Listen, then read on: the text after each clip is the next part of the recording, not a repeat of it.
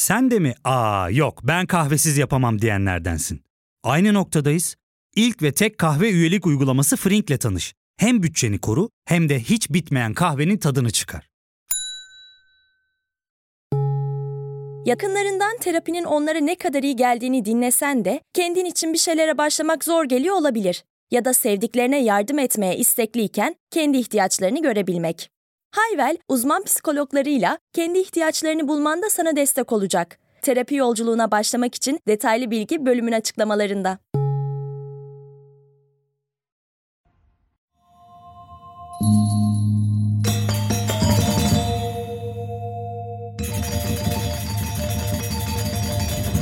Welcome to Bali.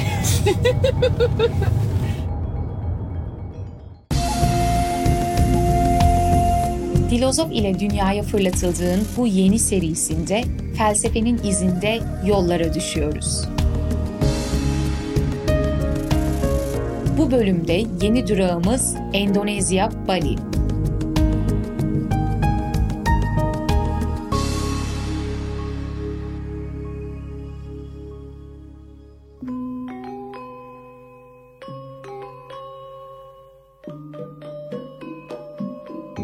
Bali dilinde merhaba diyerek bölümü açacaktım ama Endonezyaca pek fazla zorlu olduğu için bir 5 dakika kadar denediğim halde söyleyemedim.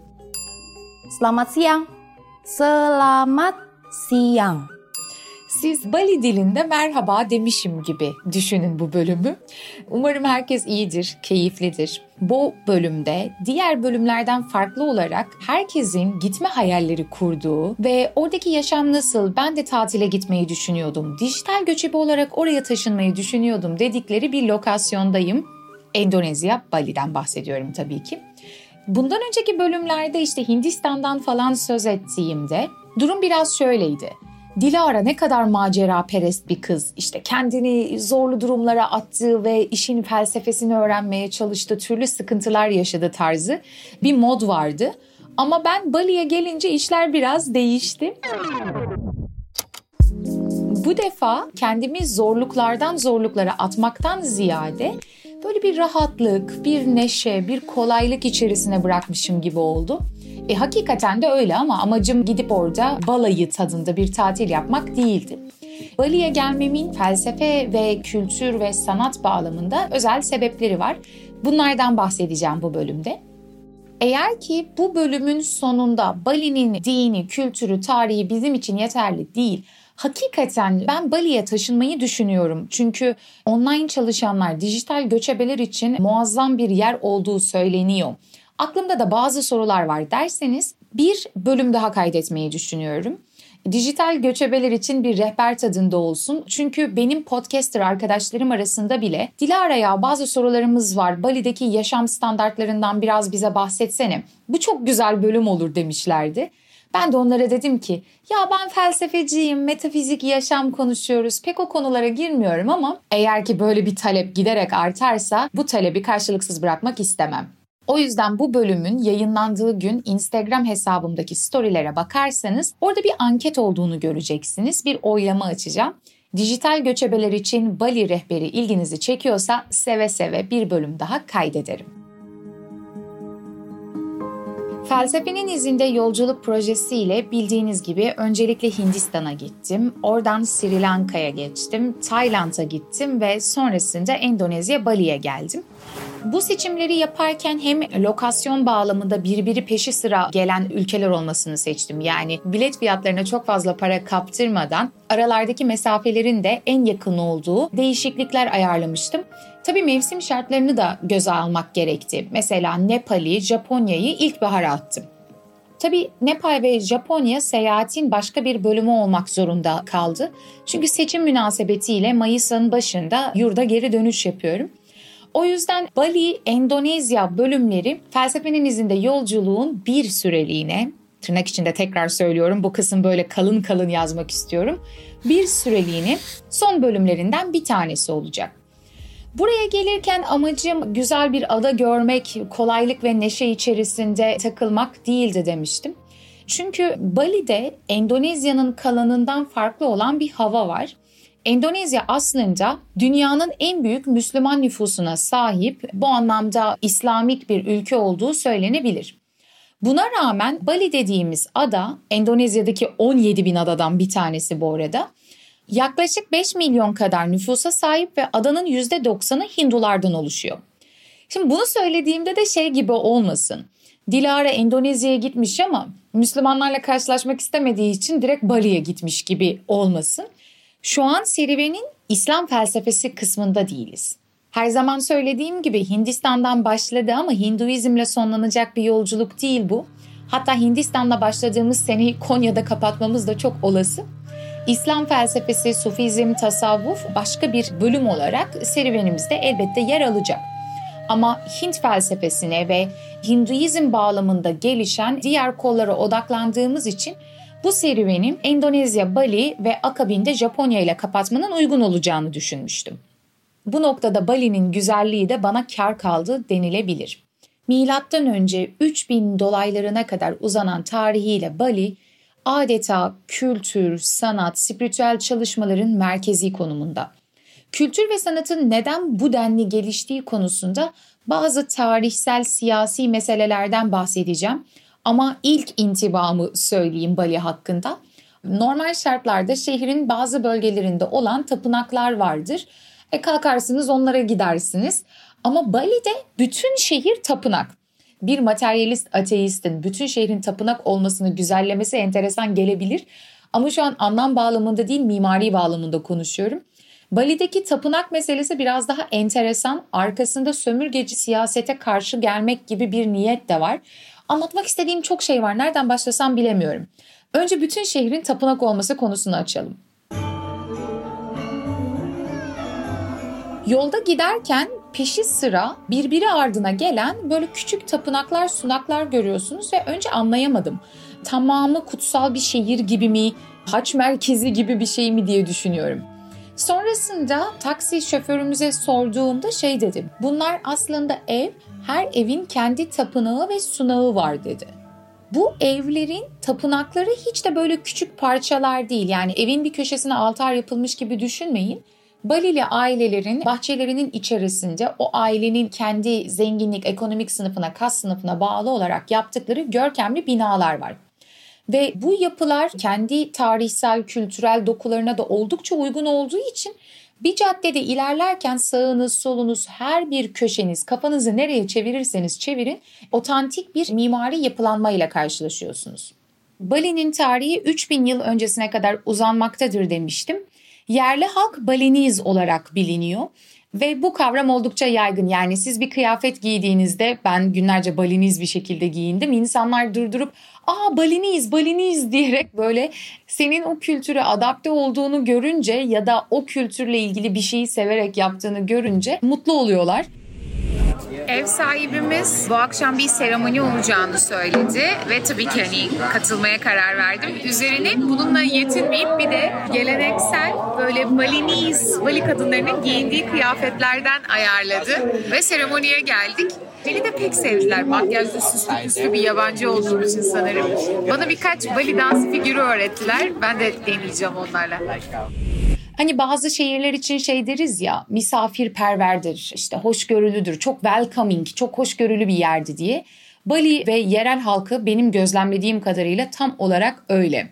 Buradaki halkın kökenleri tam olarak tabii ki de işaret edilemez. Yani şu ırktan geliyorlar demek çok zor. Ama ilk yerleşimcilerin bugünkü Malezya ile Filipinlerin kuzeyindeki bölgeden geldiği düşünülüyor.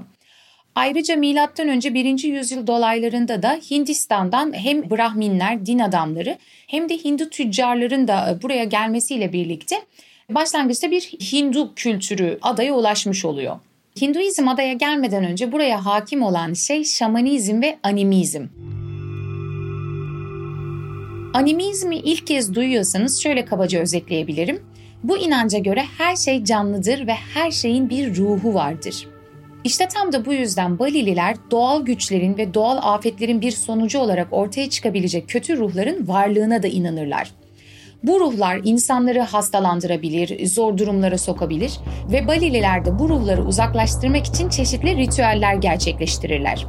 Bu yüzden animist inançlarına göre evlerde, tapınaklarda küçük küçük heykelcikler, sembolik nesneler vardır.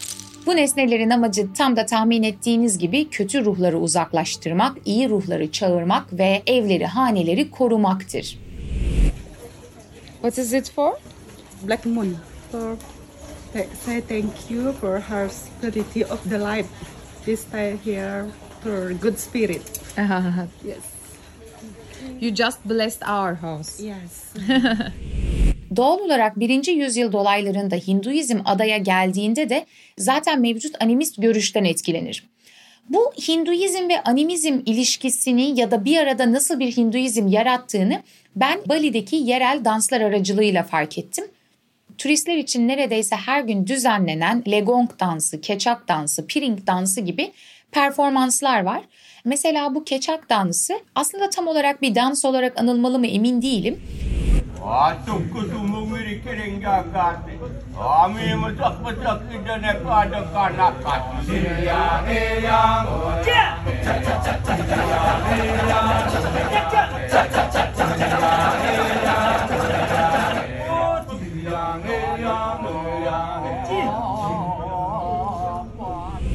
erkeklerin bir araya gelerek yaptıkları böyle transa geçtikleri bir tür ayin. Legong dansı ise aksine sadece kadınlar tarafından yapılıyor ve buradaki kadınların kutsal koruyucu bir rolü olduğuna inanılıyor. Hinduizmle farkını danslardan fark ettim demiştim. Çünkü Bali'deki seyahatimin bir bölümüne Hindistan bölümlerinden, Oroville bölümlerinden tanıdığımız karakter bu sıralar en yakın dostlarımdan bir tanesi olan Krishan da eşlik etti. Krishan bir Hindu olduğu için Bali'deki Hinduizmle Hindistan'daki Hinduizm arasındaki karşılaştırmayı onunla birlikte yapmak çok daha anlamlı bir şey oldu benim için. Birlikte bir keçak dansı performansına gittik. Bu dansın başlangıcında bize böyle bir katalog gibi bir broşür vermişlerdi. Ve orada anladık ki aslında Ramayana destanından alınmış bir bölümmüş. Şimdi Ramayana destanından alınan bir bölüm üzerine dans Hindistan'da da oldukça yaygın bir şekilde olduğu halde Bali'deki dans bana biraz Avatar filmini anımsattı. Herkesin bir araya geldiği, kol kola girdiği, kötü ruhlardan kurtulmak için trans halinde şarkı söylediği bir sahne gibiydi.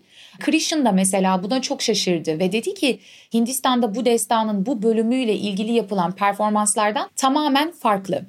Sonrasında biz Hindistan'daki Hinduizm ve Bali'deki Hinduizm arasındaki farkı tartışırken dünya tatlısı ev sahibim Vayan şöyle dedi.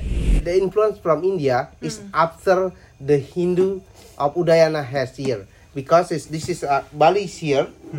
The, the they have uh, the influence the Hindu from India coming to this are very powerful of Hindu kingdom is called Kutai Kartanagara. Uh, that is about uh, 13th century. Okay. They came 13th century here, but before th- them coming Hindu here, This was Hindu. This here. was Hindu here. Yeah, we call it uh, Hindu Tirtha. And then is, this is uh, also this is Hindu. The influence from India coming. They go to here to Java. The Java was their Buddhism. Buddhism is Java coming. is also in Indonesia. Java is Indonesia, and then is the the influence from the India come and to the Buddhism in Java. They make a great Hindu kingdom. They call it Hindu Buddha. Hindu mixed with Buddhism, original Hindu. Then is the Muslim influence come around 14th century. Most of the Hindu Buddha moved to Bali. Okay. That's why so many artists, the dancer, they don't like to fight. They move to Bali. They they live in Bali. They adopt all the good thing. Yeah. Bu noktada bölümü ufak bir ara verelim, sonrasında kaldığımız yerden devam edelim. Ya fark ettin mi? Biz en çok kahveye para harcıyoruz. Yok abi, bundan sonra günde bir. Sen Frink kullanmıyor musun? Nasıl yani? Yani kahvenden kısmına gerek yok. Frink'e üye olursan aylık sadece 1200 TL'ye istediğin çeşit kahveyi istediğin kadar içebilirsin. Günlük 40 TL'ye sınırsız kahve mi yani? Çok iyiymiş. Aynen. Hatta şu anda 200 TL'lik bir indirim kodu da var. E hadi hemen indirip üye ol da bu fırsatı kaçırma. Terapiye başlamak, içinden çıkamadığın döngüleri kırmak, bazı yanlış bulduğun kararlarını değiştirmek ve kendinle beraber daha huzurlu bir yaşam inşa etmek için atabileceğin en değerli adımlardan biri. Hayvel ile yoğun yaşam tempona uyum sağlayarak online terapi seanslarını takvimine göre ayarlayabilirsin. Bini aşkın uzmandan sana en uygun terapisti seçebilir, podb10 koduyla indirimden yararlanabilirsin. Detaylı bilgi açıklamalardaki bağlantıda.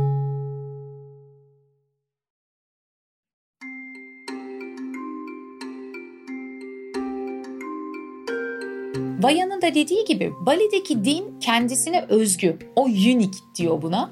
Çünkü sadece Hinduizm değil, sadece Budizm değil, sadece animizm de değil. Onlar bunu Hindu-Buda olarak anıyorlar. Hinduizmin gelmesinden önce yerel halkın sahip olduğu mevcut o animist, her şeyin bir ruhu olduğuna inanan, doğanın kendisine has bir ruhsal karakteri olduğunu düşünen animist görüşe önce Hinduizm geliyor, sonrasında Budizmin etkisi altına giriyor. Hatta sonrasında İslam'ın bir etkisi oluyor ve daha da sonra 15. 16. yüzyılda Batılıların gelmesi işte sömürgecilik faaliyetleriyle birlikte Hristiyanlık da adaya ulaşıyor. Burada ev sahibim Vayan şöyle bir şey söylemişti. Bence bu çok etkileyiciydi. Biz Hinduizm'den sonra Budizm geldiğinde iki dinden de sevdiğimiz şeyleri aldık ve kendimize özgü bir inanç sistemi yarattık dedi. Bu yüzden buna Hindu Buda diyorlar. Ve böyle Google'a girip araştırma yaparsanız da Hindu Buda yazdığınızda tek karşılaştığınız şey hemen Endonezya değil mi? Yani Endonezya'ya özgü bir bakış açısı olduğu. Mesela nasıl etkiler var? Bali'deki bazı Hindu tapınaklarının mimari özellikler bakımından Budizm'den etkilendiğini görebiliyorsunuz. Ya da Budizm'deki o karma öğretisinin ciddi bir etkisi olduğunu görüyorsunuz. Hatta ev sahibim Vayan Hollandalıların sürdürmekte olduğu sömürgecilik faaliyetlerine Balililerin neden başlangıçta karşılık vermediği konusunda yine karma kavramını kullandı. Yani onlar bize kötü bir şey yaparsa zaten karmadan dolayı bunun karşılığını bir şekilde alacaklarını düşündükleri için Balililer barışçıl insanlardır. Sonuçta biz karmaya inanırız dedi. We are we are peaceful. We don't like war. You know, I mean, yeah. But you don't like war, but someone can attack, no? Like they attacked Java. They could also attack Bali. Yeah, they can. Of course, they can attack Bali. That's because we believe what my karma. You know, I mean, if they a, the last uh, colonial from Holland, that is Bali. Bali. Yeah. I see. Because Bali, they fight until death. Bu noktada sömürgecileri bile karmayı bırakmak gerçekten böyle çelik gibi bir karma inanışı gerektiriyor sanırım. Dahası sadece karma meselesi de değil. Mesela Hinduizm'deki reenkarnasyon kavramını alıyorlar ama pratikler bağlamında Budizm'deki meditasyon, nirvana gibi kavramları birleştiriyorlar. Bu yüzden kendilerine has bir inanç sistemi geliştirmişler. Ve beni şey de çok şaşırtmıştı. Krishan da bunu sordu. Hayvan yiyorlar. Normal şartlarda Hindistan'da biliyorsunuz özellikle Jaipur gibi, Rajasthan gibi yerlerde hayvan eti yemek hukuki olarak yasaklanmış durumda. Oysa Bali'de bu tapınaklardaki adaklarda hayvanların başlarını görüyorsunuz, bedenlerini görüyorsunuz. Yani sadece onu yemiyorlar. Aynı zamanda bu sunaklarda adakların çok büyük bir parçasını oluşturuyor ve kendisini Hindu olarak tanımlayan bir toplumun hayvan eti yiyor olmasına ben şaşırmıştım. Bu noktada Vayan şey dedi. Biz onları yediğimizde aslında reenkarnasyondan kurtuluyorlar. Yani hayvan olmaktan kurtuluyorlar ve bir daha dünyaya insan olarak geliyorlar. Biz onları kurtarıyoruz aslında diyerek güldü. Bu noktada Christian ise gülerek bunun kendinizi kandırmak ve et yemenizi meşru kılmak için çok iyi bir yöntem olduğunu söyledi. Tabii şimdi ben bir Hint Hindu ile Endonezyalı Balili bir Hindu arasındaki tartışmanın bir parçası olarak bunu yargılayabilecek bir seviyede değilim. Ama gerçekten karşımda böyle iki farklı Hinduizmi yaşayan insanın olması ve onların diyaloğunu incelemek benim için eşsiz bir deneyim oldu. Bu kötü ruhlardan arındırma meselesi öylesine yerleşik bir fikir ki şey gibi düşünmeyin. Mesela Türkiye'de de bir şehir söyleyelim. Nevşehir. Nevşehir'deki nüfusun çok büyük bir çoğunluğu Müslümandır. Buna rağmen siz şehirde sokaklarda dolandığınızda bazen camilerle karşılaşabilirsiniz ya da İslami usule uygun giyinen bazı insanlarla karşılaşabilirsiniz. Ama gündelik hayatın akışı %100 oranında bu teamüle göre yaşanmaz. Bali'de ise durum böyle değil. Balililer ciddi manada kendi dini inanışları ve kültürel yapıları hakkında tutucular. Bu noktada çok muhafazakar bir dini yaşam olduğunu söyleyebiliriz. Sokakta gördüğünüz küçük çocuklardan tutun da kadınlara, erkeklere herkes geleneksel kıyafetleriyle gezmeye, bu şekilde okula gitmeye devam ediyor.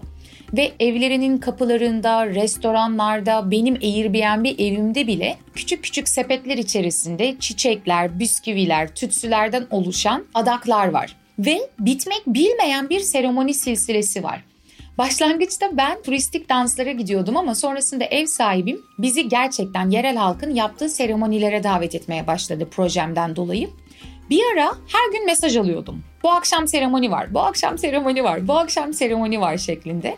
Bayanla karşılaştığımız bir gün şey dedim. Bu akşam da mı seremoni var dedim. Evet tabii ki seremoni var. Bali'de her gün dini tatildir diyerek güldüm. Ve öyle bir yapı ki bu seremonilere gittiğinizde sadece böyle orta yaşlı yaşlı insanları görmüyorsunuz. Küçücük çocukların, gençlerin çok istekli bir şekilde bunlara katıldığını görüyorsunuz. Yani pratikteki yaşantı aslında dini ölçekte belirlenmiş. Çünkü çocuk yaştan itibaren kız çocukları dans etmeyi, erkek çocukları gamelan adı verilen enstrümanlar topluluğunun çaldığı o güzeller güzeli müziği çalmak için eğitim alıyorlar. O yüzden ben başlangıçta bunun tamamen böyle turistik bir maske olduğunu düşünürken hani madem insanlar buraya geliyorlar görmeyi bekledikleri şeyi onlara sunalım tarzında böyle turistik bir maskeymiş gibi düşünürken işin içine girdiğimde fark ettim ki hiç de öyle değil. Hakikaten kendi dini inanışları konusunda oldukça muhafazakarlar.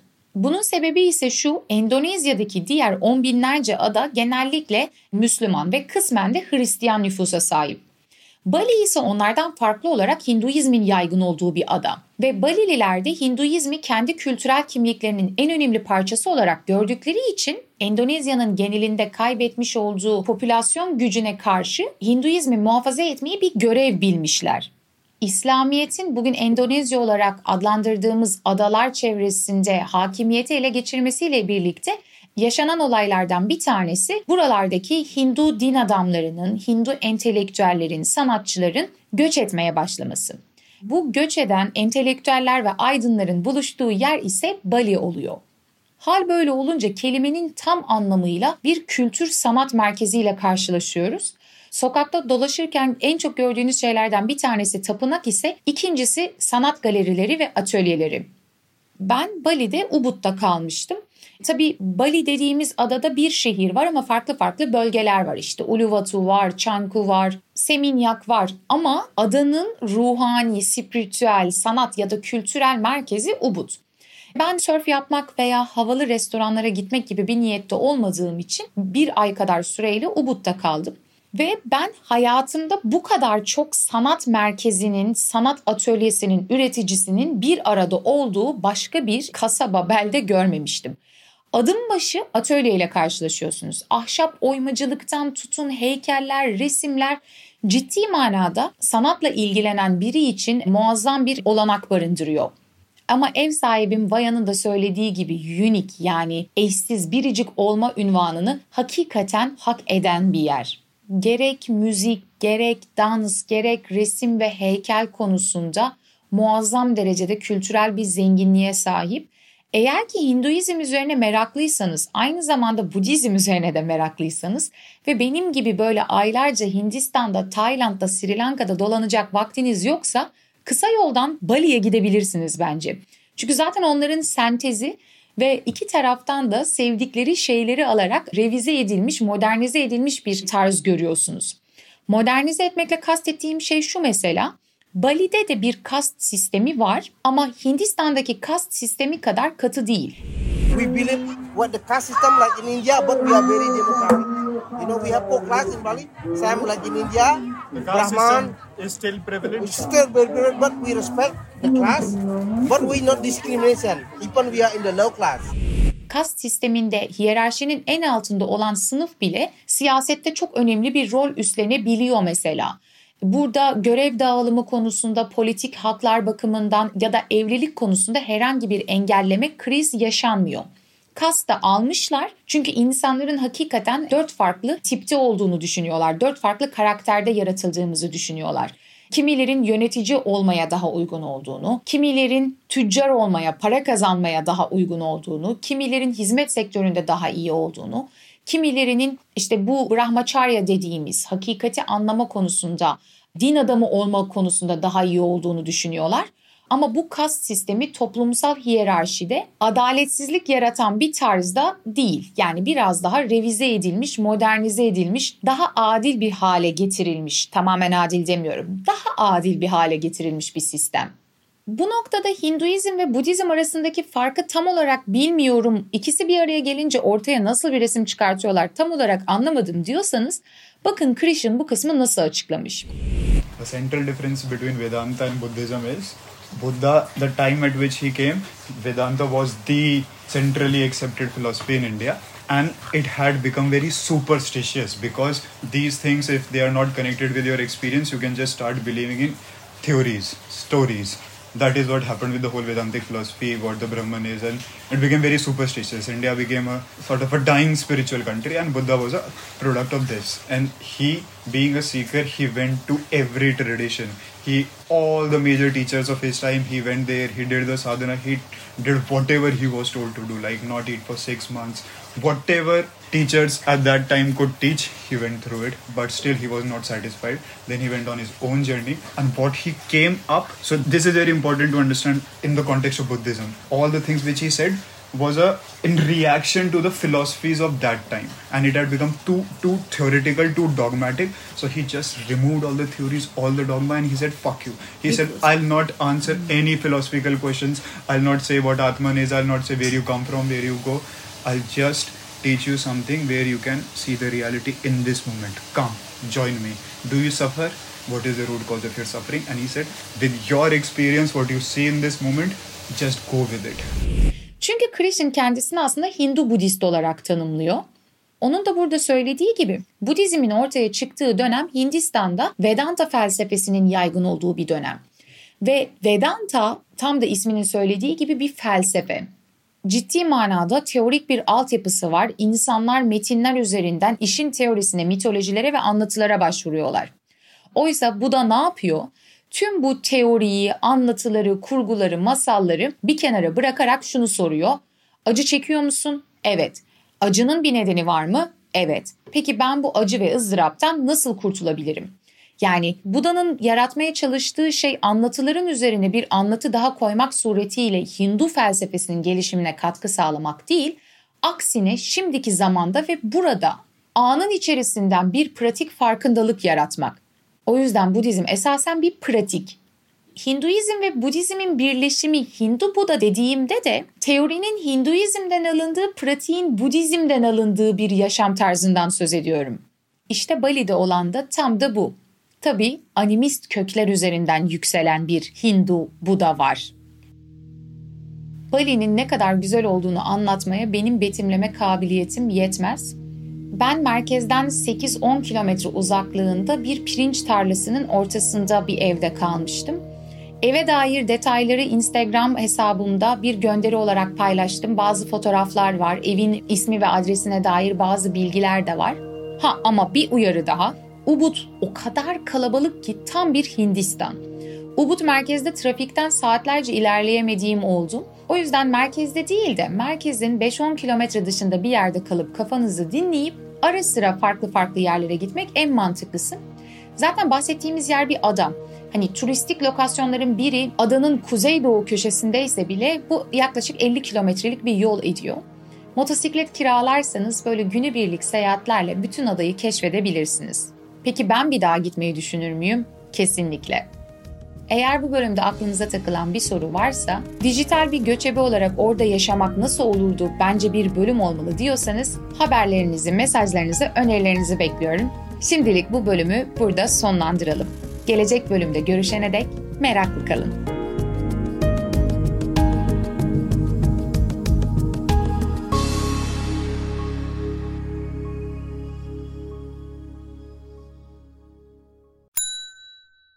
Ve tek kahve üyelik uygulaması Frink, 46 ildeki 500'den fazla noktada seni bekliyor.